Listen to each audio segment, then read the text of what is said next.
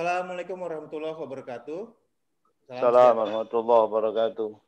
Selamat malam, eh, Bapak Ibu sekalian, kawan-kawan sekalian dari berbagai penjuru di Indonesia.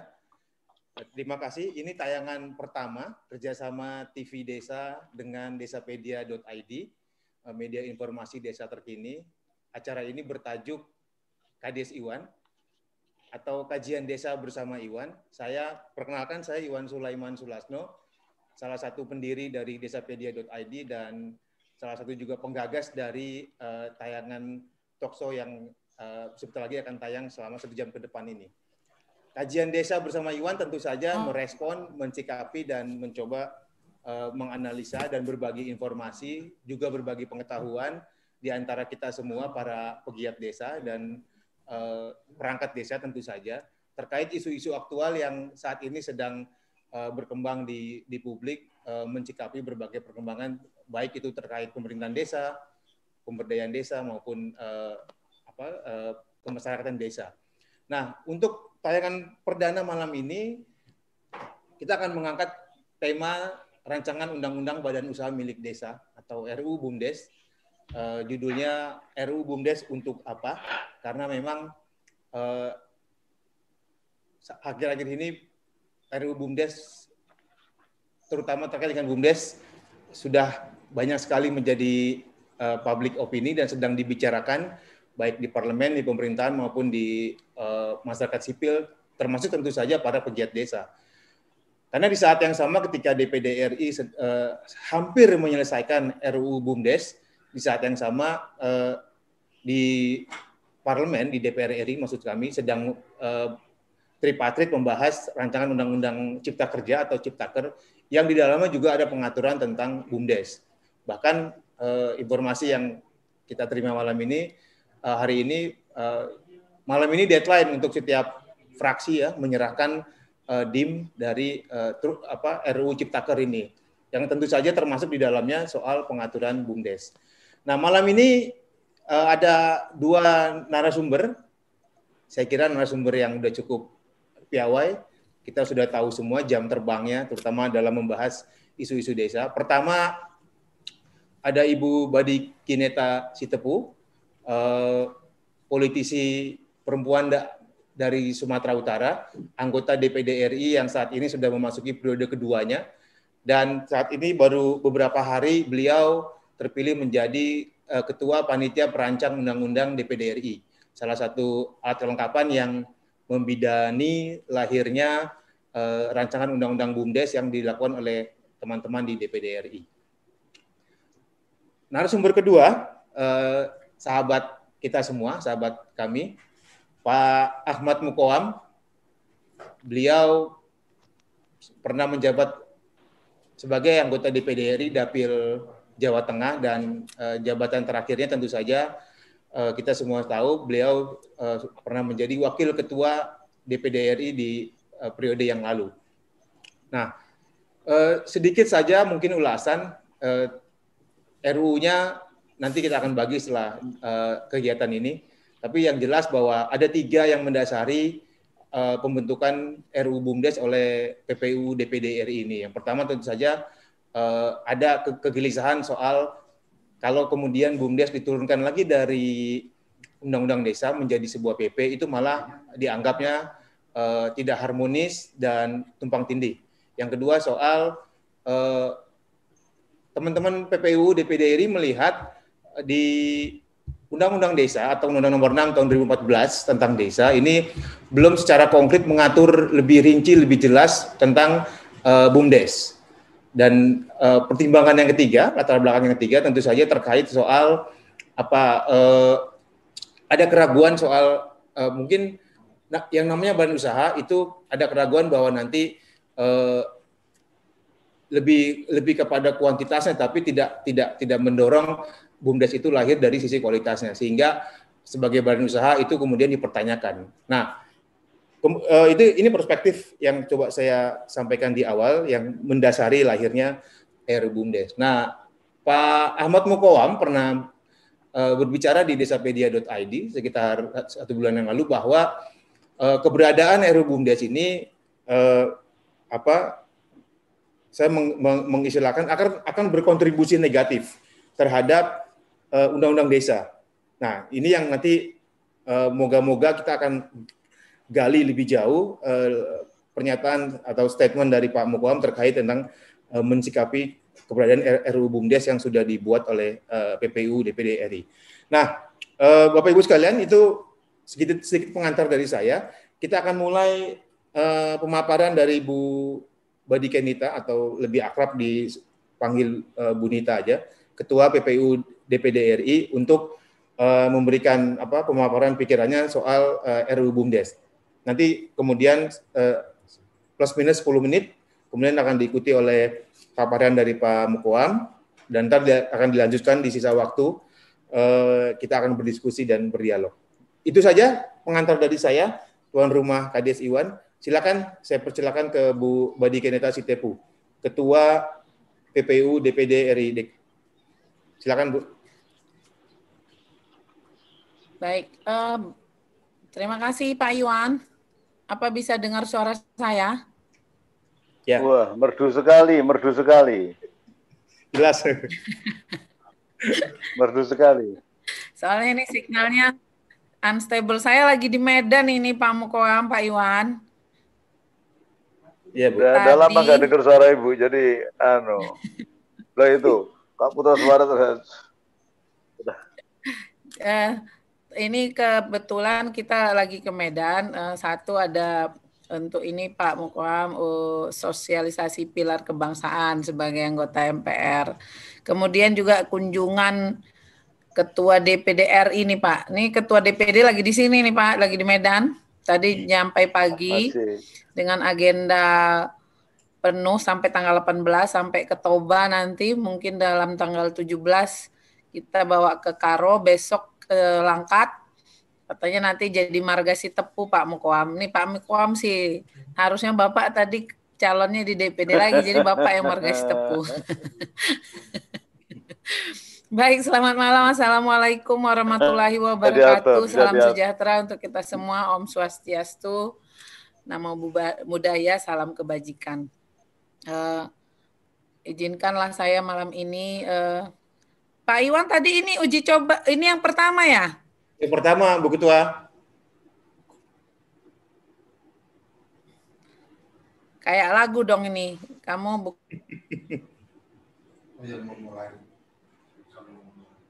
Judulnya apa lagunya, Bu? Kayak mau mulai, kayak mengakhiri, Wan, nanti, Wan. Oh, itu. Ini yang pertama ya Pak Iwan? Iya Bu. Edisi perdana. Halo Pak Iwan. Halo. Suara Ibu jelas. Kayaknya nggak stabil ya nih signalnya. Langsung Bu. Langsung Bu Nita.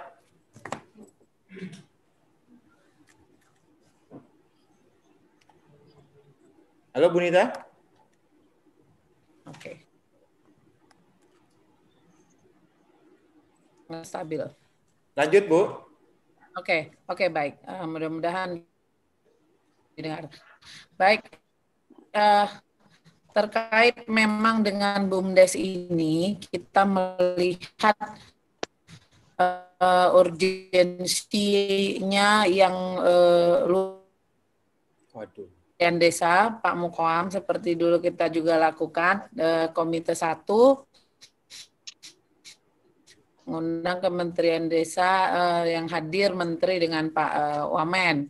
Nah itu terkait memang tentang uh, COVID ya Pak. Uh, penanganan COVID dari Kementerian Desa. Nah, yang menarik ketika ada isu atau ada uh, kita mendengar bahwa dana desa ini tidak akan uh, ada lagi di periode ini. Nah, kemarin ditegaskan oleh Pak uh, Men Kemendes, uh, Pak Menteri ada gitu. Nah, laporan keuangan sendiri Pak um, Pak Muk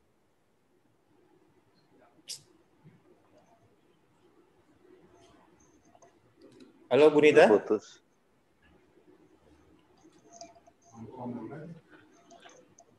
Halo Bu Nita. Suara hilang ya? Gambar juga hilang. Halo? Ah, Lanjut Bu Nita. Oke, okay. laporan ya. laporan kemarin juga undang-undang tentang pertanggungjawaban uh, keuangan negara 2019 itu ternyata ada sekitar 800 triliun yang dialokasikan terhadap dana desa Pak Iwan. Uh, itu kemarin laporan dari Ibu Menteri Keuangan. Jadi ini sebenarnya besar sekali. Nah, sementara yang mungkin dikelola oleh Kemendes hanya sebeberapa bagian dari itu. Dan ternyata kemarin itu banyak digunakan untuk uh, untuk uh, pengelolaan uh, uh, ter, direalokasi terhadap uh, penanganan COVID gitu. Saya akan mencoba memaparkan bagaimana uh, tentang dana desa. Saya coba sharing. Uh, Oke. Okay.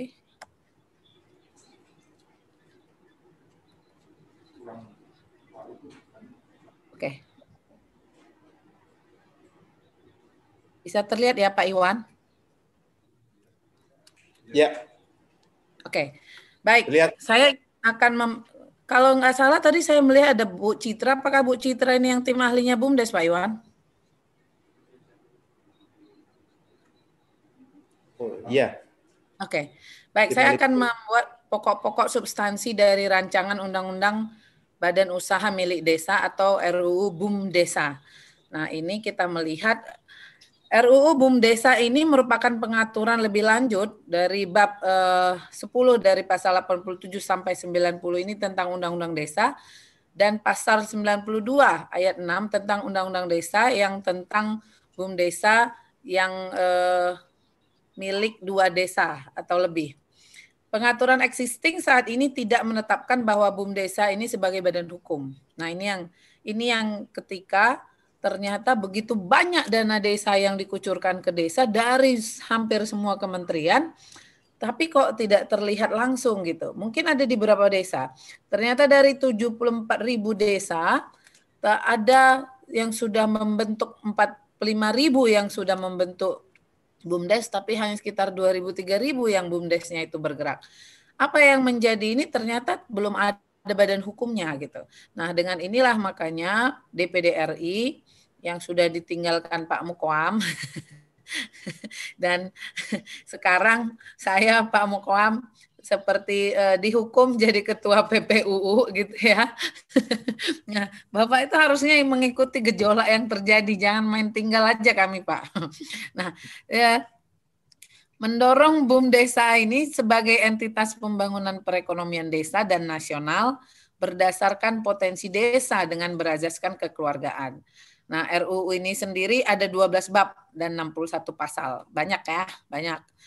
Beberapa definisi dalam RUU BUM Desa ini uh, BUM Desa yang selanjutnya ya, Badan Usaha Milik Desa yang selanjutnya disebut BUM Desa, ini adalah badan hukum yang didirikan desa dan atau. Nah, ini kalimat-kalimat ini yang bikin saya pusing. Bersama-sama desa-desa guna mengelola usaha, memanfaatkan aset, mengembangkan investasi dan produktivitas, menyediakan jasa pelayanan, dan atau jenis usaha lainnya untuk sebesar-besarnya kesejahteraan masyarakat desa. Itu di pasal 1 di angka 2 RU-nya. Nah, di sini aset desa itu adalah barang milik desa yang berasal dari kekayaan asli desa, dibeli atau diperoleh atas beban APBD, APB desa atau perolehan hak lainnya yang sah Potensi desa, sumber daya alamnya, sumber daya manusia, sumber daya buatan. Pendamping BUM desa adalah orang perorangan yang mendampingi desa dalam pendirian dan pengelolaan BUM desa. Organ BUM desa adalah struktur organisasi. Penasehat atau yang disebut dengan nama lain adalah organ BUM desa yang berwenang memberikan nasihat. Memberikan nasihat nih dalam pengelolaan. Kemudian pelaksana operasional atau yang disebut dengan nama lain adalah organ BUM desa yang melaksanakan dan bertanggung jawab dalam pengelolaan BUM desa. Kak, tolong charger. Kalau kita lihat pengaturan BUM desa beraja, berda, berasaskan ini pasal 2 ada rekognisi. Nah, ini Pak Mukom lebih paham nanti lebih jago dia. Subsidiaritas. Kemudian ada keberagaman. Nah, di sini pengakuan dan penghormatan.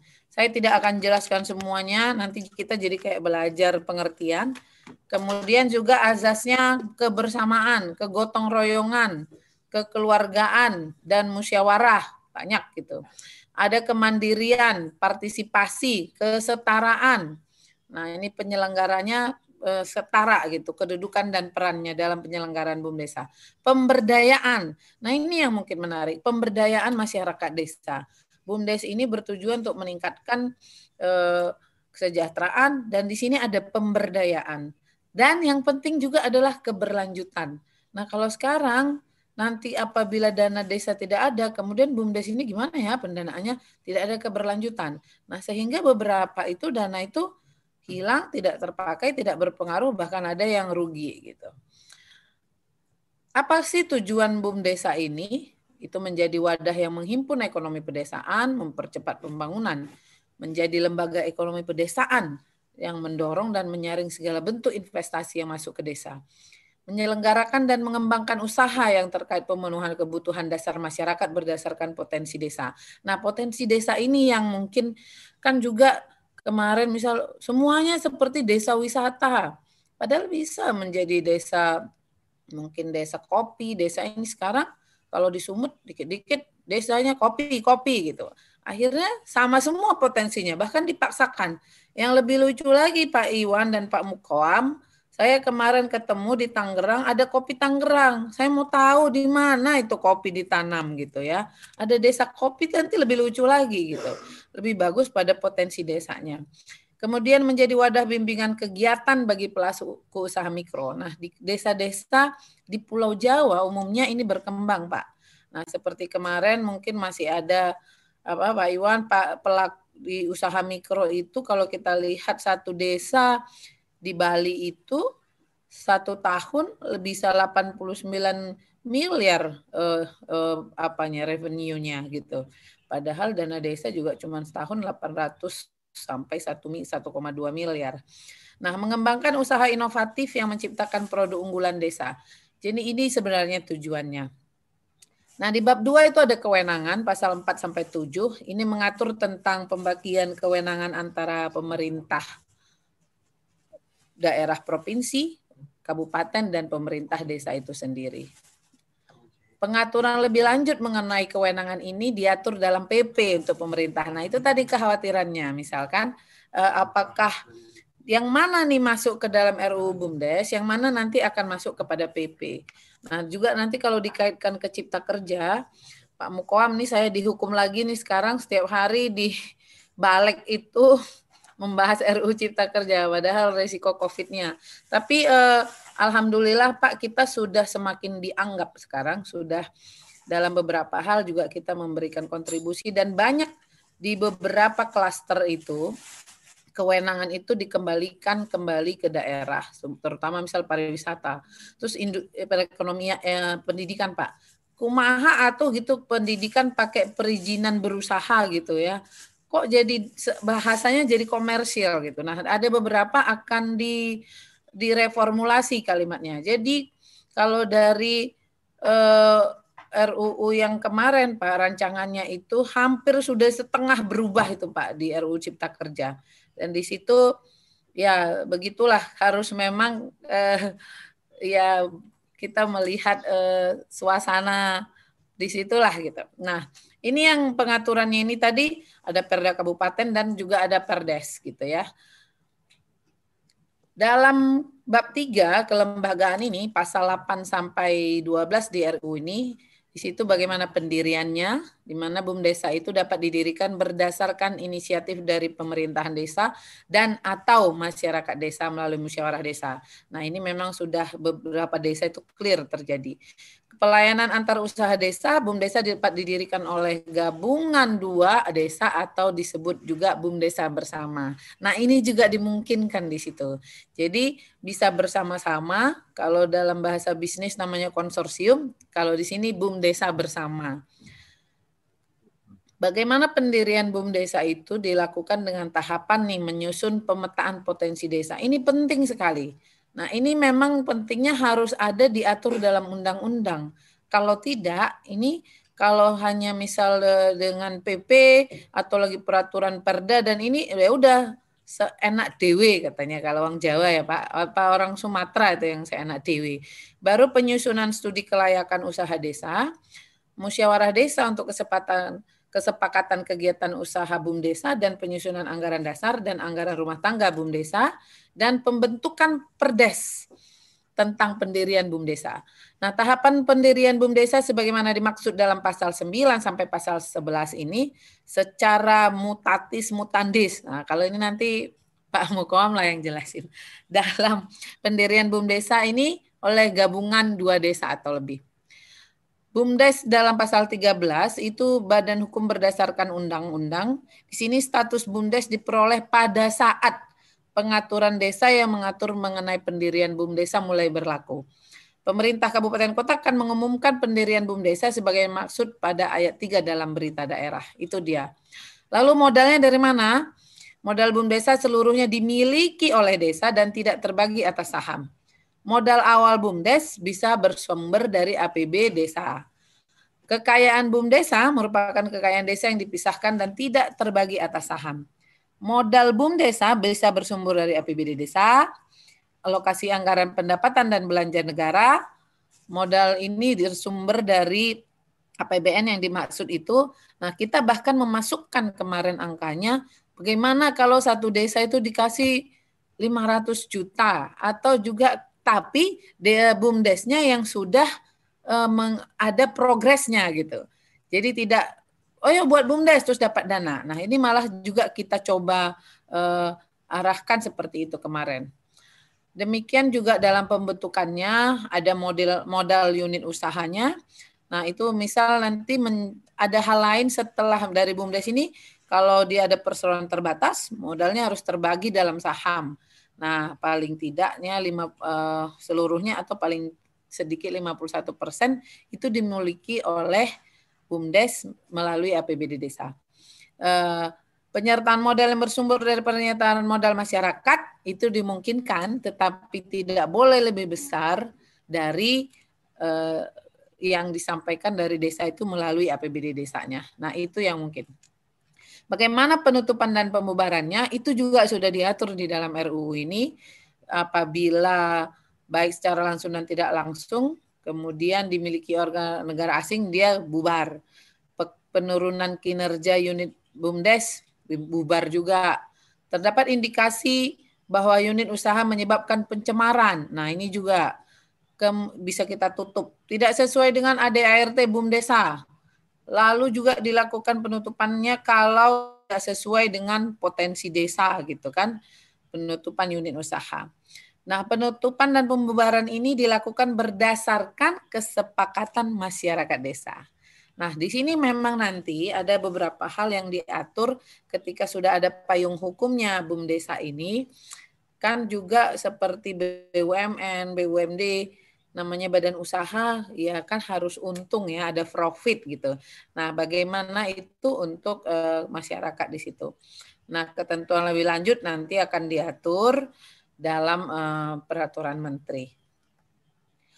Bagaimana pengelolaannya? Ini berdasarkan anggaran dasar dan anggaran rumah tangga BUM desa serta tidak bertentangan dengan peraturan perundang-undangan dan dapat menjalankan kegiatannya di bidang ekonomi atau pelayanan umum sesuai dengan potensi desa, kegiatan produksi, penyedia jasa, pengelolaan sumber daya alam. Nah, kemarin ada satu desa di Kabupaten Bogor, ada 17 unit usahanya, termasuk tempat penitipan sepeda motor, untuk penitipan istri gitu.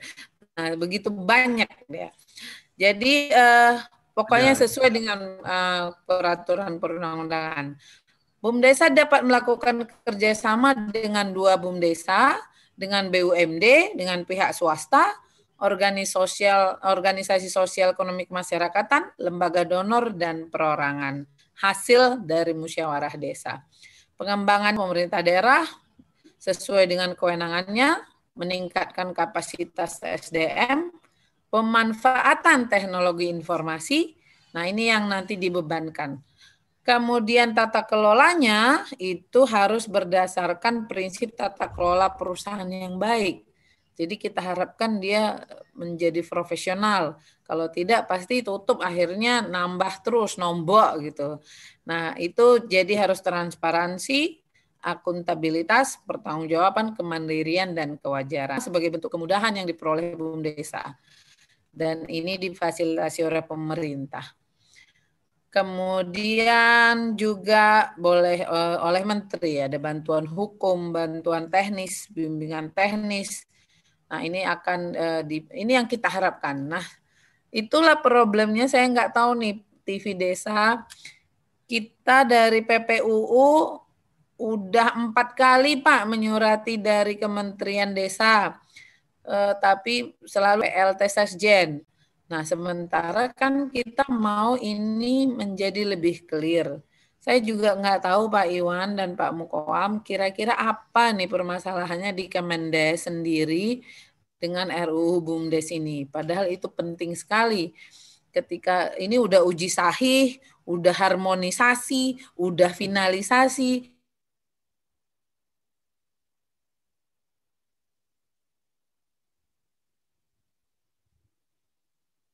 tinggal dengan menteri udah uh, Ya, halo Pak, udah bisa dengar? Udah bisa dengar Pak Iwan? Bisa Bu. Oke, oke. Tadi terputus. Tinggal dengan menteri, walah malah eh, itunya eh, di reschedule terus. Saya, saya tidak tahu dan saya tidak menduga menduga eh, tulang menduga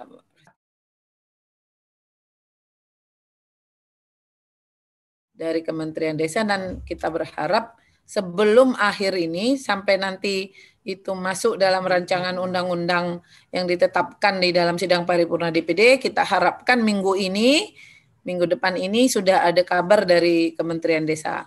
Kita juga akan mengundang Abdesi untuk uh, mengadakan rap uh, apa tentang RUU BUMDes ini.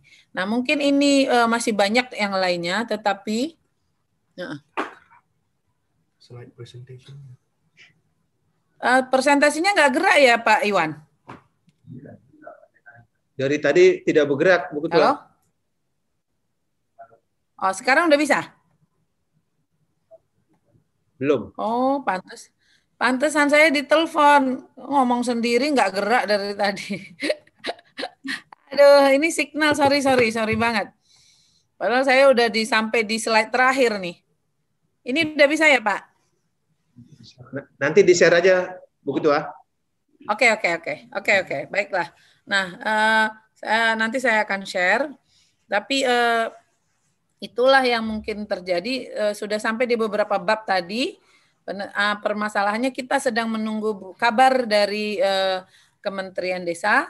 Tetapi dengan Abdesi kita akan uh, laksanakan minggu ini. Mungkin ini yang bisa saya sampaikan Pak Iwan terkait dengan RUU BUMDes yang memang itu adalah inisiatif DPD dan langsung dari panitia perancang undang-undang Dewan Perwakilan Daerah Republik Indonesia. Terima kasih, selamat malam. Salam sehat. Baik, Ibu Badi Kenita Sitepu, Ketua Panitia Perancang Undang-Undang DPD RI. Eh, kami mencatat, saya kira teman-teman semua juga di forum talkshow ini juga mencatat uh, beberapa pemaparan tadi soal RUU BUMDes yang sudah di uh, hampir rampung dirampungkan oleh PPU DPD RI, tapi memang ada catatan penting tadi belum ada komunikasi dengan uh, Menteri Desa terutama. Uh, sangat disayangkan memang karena saya tahu kami sekitar minggu lalu ya sempat ada rapat kerja antara Komite 1 DPD RI dengan uh, Menteri Desa, tapi sayang uh, soal ini tidak tidak terbahas. Nah, Eh, kalau tadi kita simak, memang terutama yang terkait dengan uh, peran serta atau partisipasi masyarakat, memang tadi ada beberapa hal yang yang sudah kita simak, kita catat, misalnya ada tetap ada mekanisme musyawarah desa untuk uh, membentuk atau apa uh, membubarkan juga berdasarkan uh, apa usulan atau ada partisipasi dari masyarakat desa. Termasuk juga misalnya soal penyertaan modal dari masyarakat desa. Eh, dengan tentu saja dengan eh, kriteria tertentu. Kemudian juga apa yang sudah diatur di Undang-Undang Desa tadi disebut oleh Bu Bu Badikanita soal rekognisi dan subsidiaritas eh, juga itu dimunculkan dalam RUU BUMDes. Nah, Bapak Ibu sekalian, narasumber berikutnya tentu saja Pak Ahmad Mukoam, beliau ketua pernah menjadi ketua pansus pembentukan undang-undang desa di DPR RI, Undang-Undang Nomor 6 Tahun 2014 tentang desa. Uh, mengingat, mengingat waktu, langsung saja saya serahkan uh, forum ini waktu ini untuk Pak Mukoam. Silakan Pak. Nanti kami akan tampilkan uh, slide paparannya. Assalamualaikum warahmatullahi wabarakatuh. Waalaikumsalam. Alhamdulillah, selamat malam dan salam sejahtera untuk kita semua. TV Desa, Mas Suryo Koco, Mas Iwan sebagai apa penggagas dari Kades Iwan ya. Ya. Bu Badikanita, dokter, Ketua PBU. Hadirin sekalian, bersyukur bahwa ini apa pun namanya forum desa bagi saya itu menarik apalagi ini adalah forum yang melibatkan apa pihak yang menjadi secara intensif menjadi uh, bagian dari dinamika desa di Indonesia. ya, apakah itu DPD, kemudian juga TV desa dan kita semua. Uh, bicara mengenai undang-undang desa, saya kira Kemudian secara khusus bicara mengenai BUMDes saya kira secara khusus. Bu Nita, saya bahagia karena apa? Saya itu bisa ngomong DPR saudulnya saya sendiri. Saya bisa ngomong DPD saudulnya sendiri karena memang saya alumni dua-duanya. Saya pernah jadi anggota DPR dan pernah jadi anggota DPD. Jarang di Indonesia ini orang yang uh, pernah berada di dua lembaga tersebut. Karena itu Bu Nita, saya perlu sampaikan kepada kita semua. Perbedaan antara DPR dan DPD itu adalah bahwa dalam proses legislasi DPR itu menghasilkan namanya undang-undang. Sedangkan DPD proses legislasinya adalah menghasilkan RUU. Nah, ini yang saya kira penting. Dan kemudian RUU DPD itu dikemanakan hubungan antara lembaga tinggi negara antara di dan di, di dalam lembaga namanya badan legislasi untuk memastikan adanya pro, program nasional. Prolegnas itu melibatkan tiga institusi pemerintah. Ya, tiga institusi. Pertama adalah pemerintah, dalam ini diwakili oleh Menteri Hukum dan HAM. Yang kedua DPR, lalu yang ketiga DPD. Nah, karena itu kemudian menghasilkan long list rancangan undang-undang, kemudian ada short list rancangan undang-undang. Long list ini bisa undang-undang RU itu bisa dari DPR, bisa dari DPD, bisa dari pemerintah. Ya. Kemudian yang pendek itu disepakati di dalam badan legislasi di, dalam uh, prolegnas tersebut. Ini yang saya kira menjadi menarik. Nah, karena itu Bu Nita, saya kira saya bagian dari DPD mengenai bagaimana sulitnya kita melakukan efektifikasi terhadap eh, apa namanya capaian-capaian legislasi yang harus didapatkan ini. Nah, karena itu mengenai BUMDes Bunita, dasar yang ini pertama adalah masih berhasil pada kuantitas dan tidak perhatikan aspek kualitas. Hmm. Nah, itu slide yang halaman dua. Itu di mana itu? Coba setelah itu, setelah ini dasar itu berpotensi menyebabkan kerugian. Dari mana itu? Jadi menurut saya lebih baik adalah jangan membuat sebuah uh, legal, jangan membuat sebuah standing op, uh, posisi yang kemudian itu standing ini justru memberikan desa sendiri. Ya. Kemudian yang kedua sangat parsial jadi ada ketentuan yang secara konkret. Jadi saya kira coba dibaca secara baik. Nanti di, di belakang akan saya jelaskan kenapa kemudian harus ada peraturan-peraturan pelaksanaan lebih lanjut di bawah undang-undang. Hmm. Apa itu peraturan pemerintah, apa itu peraturan, peraturan menteri, atau peraturan gubernur, atau peraturan eh, daerah, atau peraturan bupati. Ini saya kira ini yang di situ berkaitan dengan apa yang kita sebut sebagai fungsi pembinaan. Karena dalam undang-undang itu jelas apa kewenangan pusat, apa kewenangan provinsi dan apa kewenangan kabupaten. Terus kemudian ini kata yang menurut saya agak populer di Mas Iwan. Ini ya. membuat kepala desa semakin pusing karena aturan yang saling tumpang tindih. Jadi kata semakin pusing ini saya kira memang populer ya, tetapi tidak mendidik. Hmm. Menurut saya tidak pusingnya itu kenapa? Jangan dituduh semua kepala desa tidak mampu. Ini menurut saya ini uh, sebuah sebuah uh, apa positioning yang menurut saya tidak menguntungkan ini. Jadi mau kepala desa semakin kepala semakin pusing. Ini karena apa? Ini ini menurut saya eh, tuduhan-tuduhan uh, ini menurut saya perlu dikonfirmasi lebih lanjut. Lanjut halaman berikutnya. Nah, itu katakan karena demikian bla bla bla dapat berkontribusi negatif dan melampaukan undang-undang. Loh ini Bu Nita, ini bagaimana ini? Ini justru saya dapatkan dari dari apa ini dari legal dari uh, proposal terakhir disampaikan kepada saya. Jadi keberadaan ini akan dapat berkontribusi negatif. Ini tolong Bu Nita nanti dijelaskan ini dan melampaukan Undang-Undang 6 2014. Nah, kemudian Undang-Undang BUMDes sungguhnya bersama dengan pemerintah dan DPR DPD yang gencar membahas RUU Cipta Kerja. Ibu, saya perlu sampaikan kepada Ibu. Jadi salah satu yang berkaitan yang ke depan tidak ada adalah berkaitan dengan Undang-Undang 6 2000, eh, 2007, 2006, Undang-Undang 26 tahun 2007 tentang tata penataan ruang.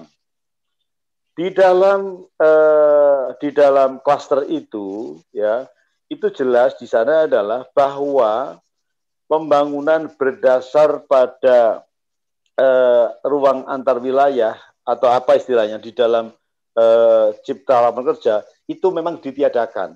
Saya sampaikan kepada pejabat di Kementerian Desa pada waktu itu bahwa dengan diambilnya ya eh, kawasan pedesaan di dalam eh, Undang-Undang 26 2007 yang juga ada di dalam Undang-Undang 6 2014 itu jelas menunjukkan desa.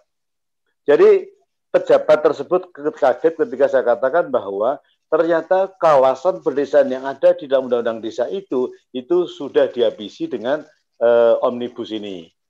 Jadi Mas Iwan, ini perlu dicatat kita bersama bahwa nanti kalau kita bicara antar desa dan lain-lain, itu di dalam undang-undang itu nyata-nyata bahwa tidak lagi mengenal adanya kawasan pedesaan di dalam undang-undang omnibus ini. Ini yang saya uh, sampaikan pada ibu dan sekalian. Lanjut. Nah karena itu maksud tujuan itu oke okay dah ya, ya oke okay dah. Nah kemudian saya masuk pada berikutnya, pada berikutnya bumdes. Lanjut halaman berikutnya itu yang jauh lagi.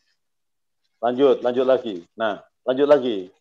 Nah ini, lanjut. Nah mas dan sekalian, bapak-bapak sekalian, coba yang merah ini. Jadi sebetulnya ngelola bumdes itu sederhana kok. Hmm. Jadi meminimais dari bagaimana negara mengelola BUMN, itulah BUMDes sebetulnya. Ini coba, saya ambil definisi BUMDes dan definisi BUMN. Sama persis. Hmm. Jadi BUMDes adalah badan usaha seluruh atau sebagian besar modalnya dimiliki oleh desa melalui penyertaan secara langsung yang berasal dari kekayaan desa yang berdibisahkan. Itu ngambil dari BUMN. Badan usaha yang seluruh atau sebagian uh, besar modalnya dimiliki oleh negara melalui penyertaan secara langsung yang berasal dari kekayaan negara dan dipisahkan. Yang beda adalah lokusnya. Satunya negara, satunya desa. Bahkan kemudian di dalam undang-undang desa itu ada kalimat lebih lanjut, guna mengelola aset, jasa pelayanan, usaha lainnya untuk sebesar-besar kesejahteraan masyarakat desa. Jadi apa yang salah dengan dengan pengertian ini. Jadi saya kira kalau kemudian kepala desa itu namanya Ewan Sulasno, maka yang menentukan di dalam kepalanya desa ini eh, apa, eh, orang desa di dalam hal ini sebagai regulatornya adalah ya Pak Iwan yang kepala desa tersebut. Ini jelas ini. Jadi posisi Pak Pak siapa namanya Erik Thohir itu adalah sebagai di atas dari BUMN apa? Di atas BUMN BUMN ini jumlahnya banyak itu. Desa pun demikian.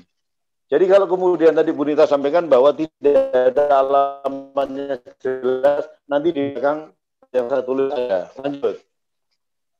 Lanjut, Mas.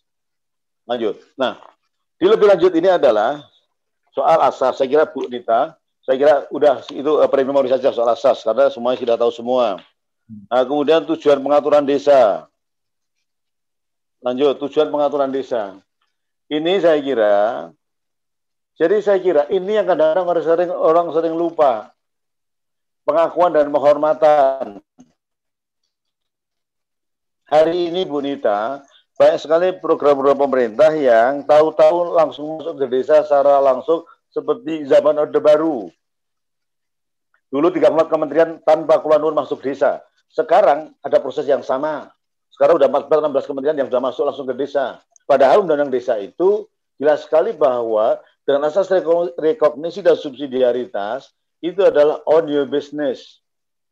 Melalui apa? Musyawarah desa. Dengan musyawarah desa, Pak Kepala Desa itu kemudian memastikan, oh kita sepakat ini, kita jalankan. Kemudian kejelasan status dan kepastian hukum desa kemudian ada melestarikan, kemudian mendorong prakarsa gerakan partisipasi masyarakat. Karena memang di masa lalu ini top down. Di hmm. masa lalu desa itu dibuat menjadi uh, kaum miskin teruslah gitu loh. Sehingga tidak ada upaya eh, upaya-upaya yang lebih dinamis untuk memberikan uh, kimia prakarsa kepada masyarakat.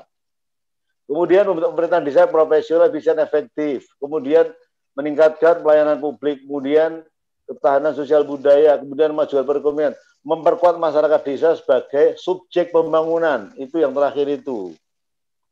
Hari ini saya kira saya sangat risau dengan pola pemerintah yang tutup mata terhadap undang-undang desa. Sehingga apa, Bu Nita? Tolong baca definisi desa, Undang-Undang 6 berbeda dengan Undang-Undang eh, 32 2004. Berbeda dengan desa dalam pengertian Undang-Undang 2299. Berbeda dengan desa di dalam Undang-Undang 579.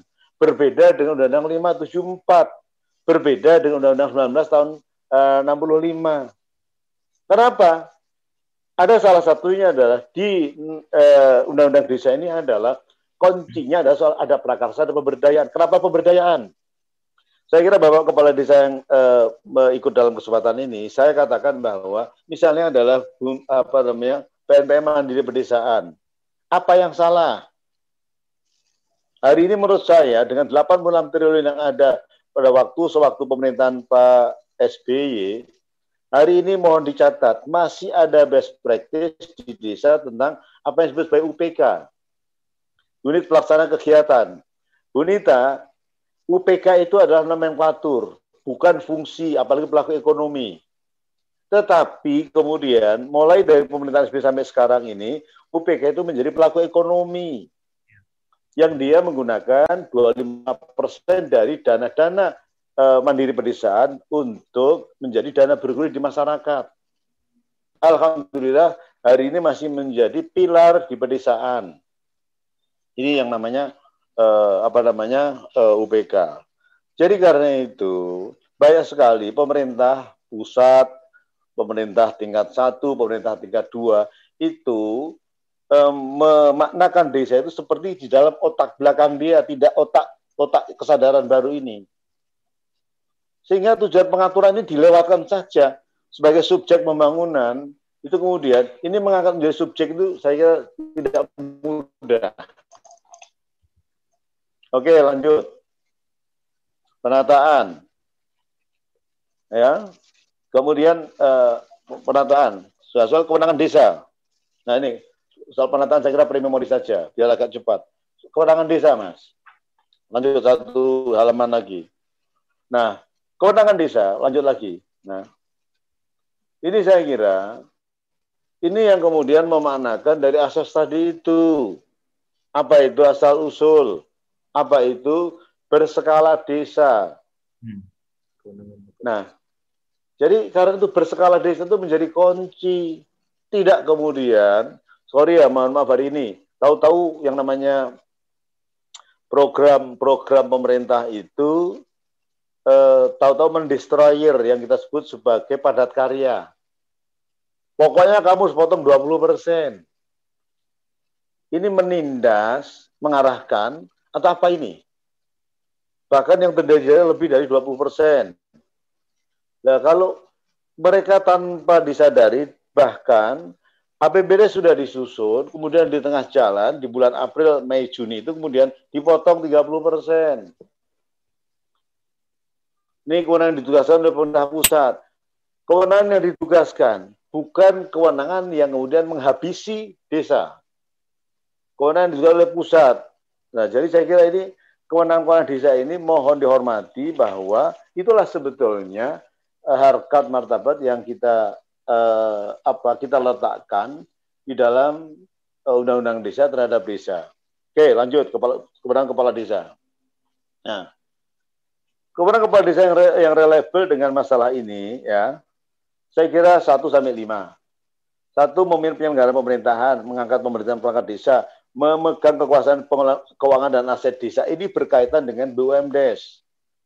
Kemudian menetapkan peraturan desa berkaitan juga BUMDes. Kalau kita ambil BUMDes-nya. Kemudian menetapkan APBDes, ya di situlah sebetulnya dalam konteks saya sebagai kepala desa maka oke okay, Pak Musyawarah Desa, ibu-ibu sekalian, bapak sekalian, kita sepakat bahwa X persen atau sekian juta kita berikan kepada BUM, pembentukan BUMDes. Apa BUMDes itu? Itu itu nanti bentuknya. Nah sayang ya bahwa hari ini adalah BUMDes itu menjadi pelaku ekonomi. Ya. Oke lanjut musyawarah desa. Ya. Jadi musyawarah desa itu salah satunya adalah pembentukan BUMDes. Jadi pembentukan BUMDes. Mau apa? Mau PT, monggo. Mau kemudian CV silahkan. Mau NV tidak bisa ditolak. Kemudian eh, apa namanya eh, yang lain juga boleh-boleh saja. Jadi pembentukan BUMDes itu. Nah, karena itu kemudian saya lompat lagi. Ayo, Badan Usaha Milik Desa. Di dalam pasal-pasal undang desa, ya, itu BUMDes dapat desa dapat memberikan BUMDes yang disebut dengan BUMDes. Hanya memang Bu Nita, Ibu dan Bapak sekalian, mohon maaf, arahan pembinaan yang dilakukan oleh pemerintah pusat, provinsi dan kabupaten hari ini masih seenak EDW, masih seenak sendiri tanpa ada kejelasan. Jangan salahkan desa kalau mereka belum bisa. Jadi, kewenangan pusat juga tidak digunakan secara benar, Kewenangan provinsi juga tidak, kewenangan kabupaten juga tidak. Bahkan dalam konteks pembinaan, hari ini mohon maaf, banyak yang digunakan pembinaan itu terkurangkan, tapi yang terjadi adalah pengawasan. Bahkan pengawasan kemudian eh, apa namanya displace ke mana-mana, kepolisian, kejaksaan, ya. Padahal sebetulnya kalau bicara pengawasan dalam kaitannya dengan undang desa itu adalah serahkan kepada inspektorat jenderal. Inspektorat Kabupaten, Inspektorat Provinsi, Inspektorat uh, di apa namanya di uh, di kementerian itu sebetulnya larinya. Ketika kemudian inspektorat tidak bisa apa-apa, yaitu kemudian kebetulan ada distorsi perilaku kepada saya mungkin melawan hukum. Jadi kan itu kemudian ya ya unsur APH masuk adalah kemudian kerjasama Kemendagri, Jangan jangan lompat dulu, jangan lompat dulu, jangan lompat dulu, jangan lompat dulu. Nah. Ya, Pak. Kemudian BUMDes dikelola gotong royong. Kemudian BUMDes dapat menjalankan usaha di bidang ekonomi layanan sesuai dengan ketentuan undang-undangan. Ketentuan perundang-undangan. Lanjut, boleh naik. Nah, karena itu di dalam penjelasan, penjelasan BUMDes, ya, tuh, BUMDes dapat dibentuk oleh pemerintah desa untuk mendaya gunakan bla bla bla bla. Dua, BUMDes secara speaking tidak dapat disamakan dengan badan hukum seperti CV, koperasi. Oleh karena itu, BUMDes merupakan suatu badan usaha bercirikan desa yang dalam melakukan kegiatan di samping untuk membantu penyelenggaraan desa juga untuk memenuhi kebutuhan masyarakat desa. Jadi monggo silakan apa itu nanti kemudian misalnya adalah sebelum ada legal formal uh, desa sepakat menentuk seperti itu. Kemudian tiga, dalam meningkatkan sumber uh, pendapatan desa, BUMDes dapat menghimpun tabungan dalam skala lokal desa antara lain melalui pengelolaan dana bergulir dan simpan pinjam. Ini ada di dalam ini penjelasan undang-undang desa. Hmm. Yang terakhir coba ayat 4 itu. Yang saya bold merah itu. Kegiatannya tidak hanya berorientasi kepada keuntungan, tetapi juga berorientasi pada mendukung peningkatan kesejahteraan masyarakat, kualitas masiwan. BUMDes diharapkan dapat mengembangkan unit usaha dalam mendayung potensi di ekonomi dalam hal kegiatan usaha dan berkembang baik sangat dimungkinkan kemudian mengikuti pada hukum yang dapat dalam ketentuan perundang-undangan. Apa itu? CVPT dan lain-lain. Hmm. Nah, tolong kalau kita bicara BUMDes, bicara ayat batang tubuh pasal di dalam undang-undang dia, jelas baca juga dalam penjelasannya. Tidak kemudian hari ini BUMDes ini banyak yang masih mispersepsi sebagai pelaku ekonomi. Jadi Pak Erik itu bukan pelaku ekonomi, yang pelaku itu adalah BUMN-BUMN yang dibentuk oleh Pak Erik. Kan begitu. Jadi ini saya kira baik terjadi kesalahan-kesalahan seperti itu. Nah, kemudian di dalam penjelasan lagi, uh, pendirian dan manfaatan. Musdes, kemudian peraturan desa, kemudian sisa uh, hasil usaha, hasil usaha dan sebagainya, sebagainya. Nah, karena itu kemudian ada juga di dalam hal peran pemerintah seperti ada seperti apa dalam hal bumdes. Sudah ada, coba coba naik lagi. Uh, tur, uh, masih halaman berikutnya coba. Halaman berikutnya mas. Jadi peran pemerintah itu ada apa memberikan hibah atau akses permodalan, melakukan pendampingan, ya, memprioritaskan bumdes dalam mengelola sumber daya alam di desa, halaman berikutnya itu ada mas. Nah, ini saya kira mas Dimas sekalian, saya tidak tahu Bu Nita, apa kemudian kita perlu undang-undang desa? PP bagi DPD ya mau lebih enak kalau itu ada RUU dalam prosesnya lo ini.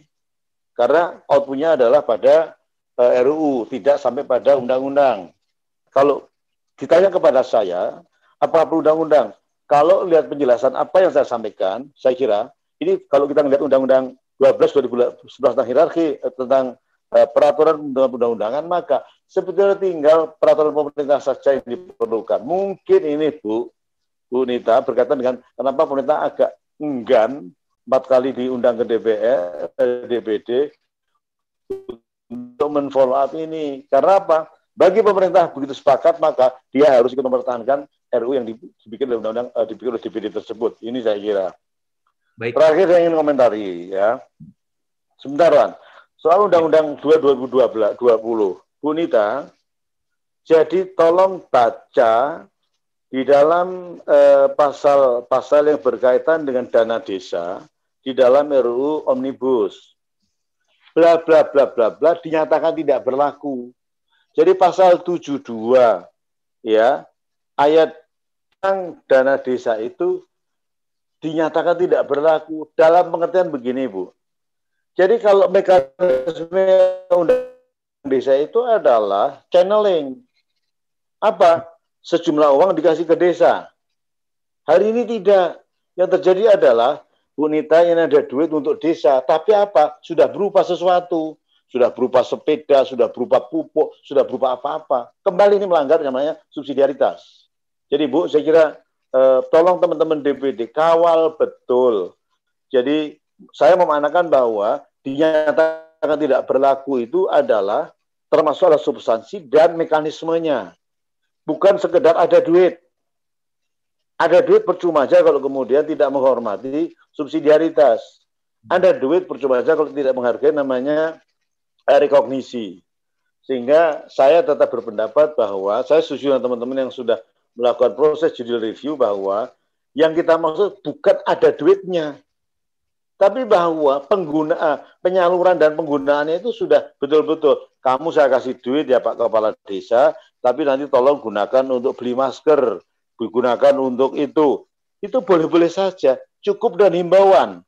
Edaran menteri boleh jangan merubah undang-undang desa sebab nanti kalau ini dirubah maka kemudian untuk mengembalikan kepada e, norma semula itu tidak mudah.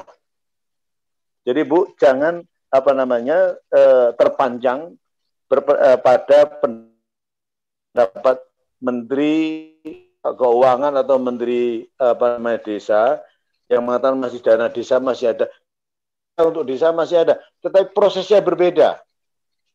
Ini jadi saya kira perlu saya uh, sampaikan seperti itu.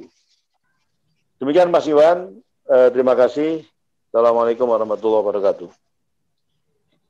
Waalaikumsalam warahmatullahi wabarakatuh. Terima kasih Pak Ahmad Mukwam, uh, Wakil Ketua DPD RI periode lalu dan uh, Ketua Pansus Pembentukan Undang-Undang Desa di DPR RI. Sayang sekali waktu kita habis. Saya yakin kawan-kawan Bapak Ibu sekalian di forum ini sudah mencatat dan tentu saja uh, talkshow ini juga direkam. Tapi menarik tadi yang uh, masukan yang sangat tajam dari Pak Mukoam terkait uh, RU BUMDes yang sedang disusun oleh uh, DPD RI yang tadi sudah disampaikan oleh Bu Nita. Nah, uh, memang ada problem soal pemindahan pengawasan yang yang sejatinya ini mesti dilakukan oleh oleh semua pihak termasuk DPD RI bahwa uh, pemindahan dan pengawasan yang tidak seimbang ini kemudian memantik uh, terjadinya masalah di, di di pemerintahan desa dan saya kira uh, Pak Mokam tadi menegaskan memang perlu dikonfirmasi uh, dengan begitu banyaknya aturan ke desa perlu dikonfirmasi ke kawan-kawan aparatur pemerintah desa apakah memang uh, banyaknya aturan ini yang membuat kemudian mereka tidak tidak lagi menjadi apa uh, tidak lagi uh, fokus kepada pembangunan dan pemberdayaannya di desa tapi sibuk dengan laporan misalnya agak-agak ke arah ke ya. sana. Nah, eh, kita akhiri forum saat ini karena mohon maaf ada keterbatasan durasi ya yang disiapkan oleh TV Desa. Ini sudah lebih tujuh menit dari waktu yang sudah kami uh, apa sudah kami sepakati. Iwan, sebelum Ampun. Bapak tutup, nanti kan bisa dipotong sebagian ke yang mana yang enggak ini supaya satu jam. Saya hanya mau menyampaikan seperti ini Pak Iwan. Uh, proses uh, penyusunan RUU BUMDes ini kan sudah dari tahun lalu. Sepertinya masih ada tuh dosanya Pak Mukoam di situ. Jadi waktu eranya itu uh, dan ini diwariskan. Nah, uh, kenapa sebentar, akhirnya Bunita, sebentar. penting? Sebentar, Bunita. Ya, Pak Mukoam. Saya tidak pernah mendengar BUMDes. Dari PPUU, Pak. Ketika periode saya. Ini adalah digagas di Komite satu setelah saya keluar Ya, saya sampaikan bahwa saya tidak pernah mendengar itu. Jadi karena itu tidak tahu kapan, tapi ya, menjual ketika periode ini bulan Oktober 2019. Baik. Itu, ya. Saya ya. kira bisa dilihat dokumen-dokumennya. Nanti Pak Pak Mukom coba kita cek karena begitu uh, saya baru ya dua minggu ya. lalu lah dari PPUU. Tetapi ini yang mungkin Mas sampaikan, proses dari uh, eh, FGD, nah. uji sahih, hmm. harmonisasi dan finalisasi sudah selesai Pak. Tapi yang penting sebenarnya poinnya Pak Iwan dan Pak Mukawam yang kemarin saya yang melihat nih ya positifnya adalah pentingnya payung hukum dari BUMDes itu itu yang sangat penting. Nah mungkin itu aja catatan tambahnya. Terima kasih Pak Baik. Iwan.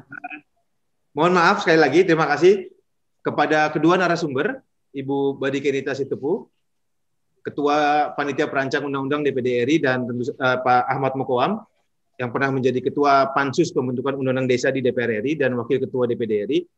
Hadirin sekalian, sayang sekali, sayang sekali karena keterbatasan waktu. Kita harus akhiri uh, diskusi ini. Insya Allah kita akan ketemu lagi Selasa depan dengan tema yang tentu saja kita akan teruskan lagi pembahasan tentang BUMDes ini. Dan kita akan juga memperluas pembahasan ini dengan mengundang uh, tadi sudah disinggung baik oleh kedua narasumber kita akan mengundang dari pihak uh, Kementerian Desa PDTT atau atau Kemendes PDTT karena acara ini adalah acara tiap Selasa mingguan nanti Insya Allah kita akan lanjutkan diskusi kali ini. Dan jika ada pertanyaan kami akan catat dan kami akan teruskan kepada kedua narasumber.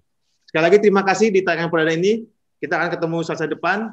Uh, Bu Nita Pak Mukwam terima kasih sudah hadir kita akan ketemu lagi di lain kesempatan.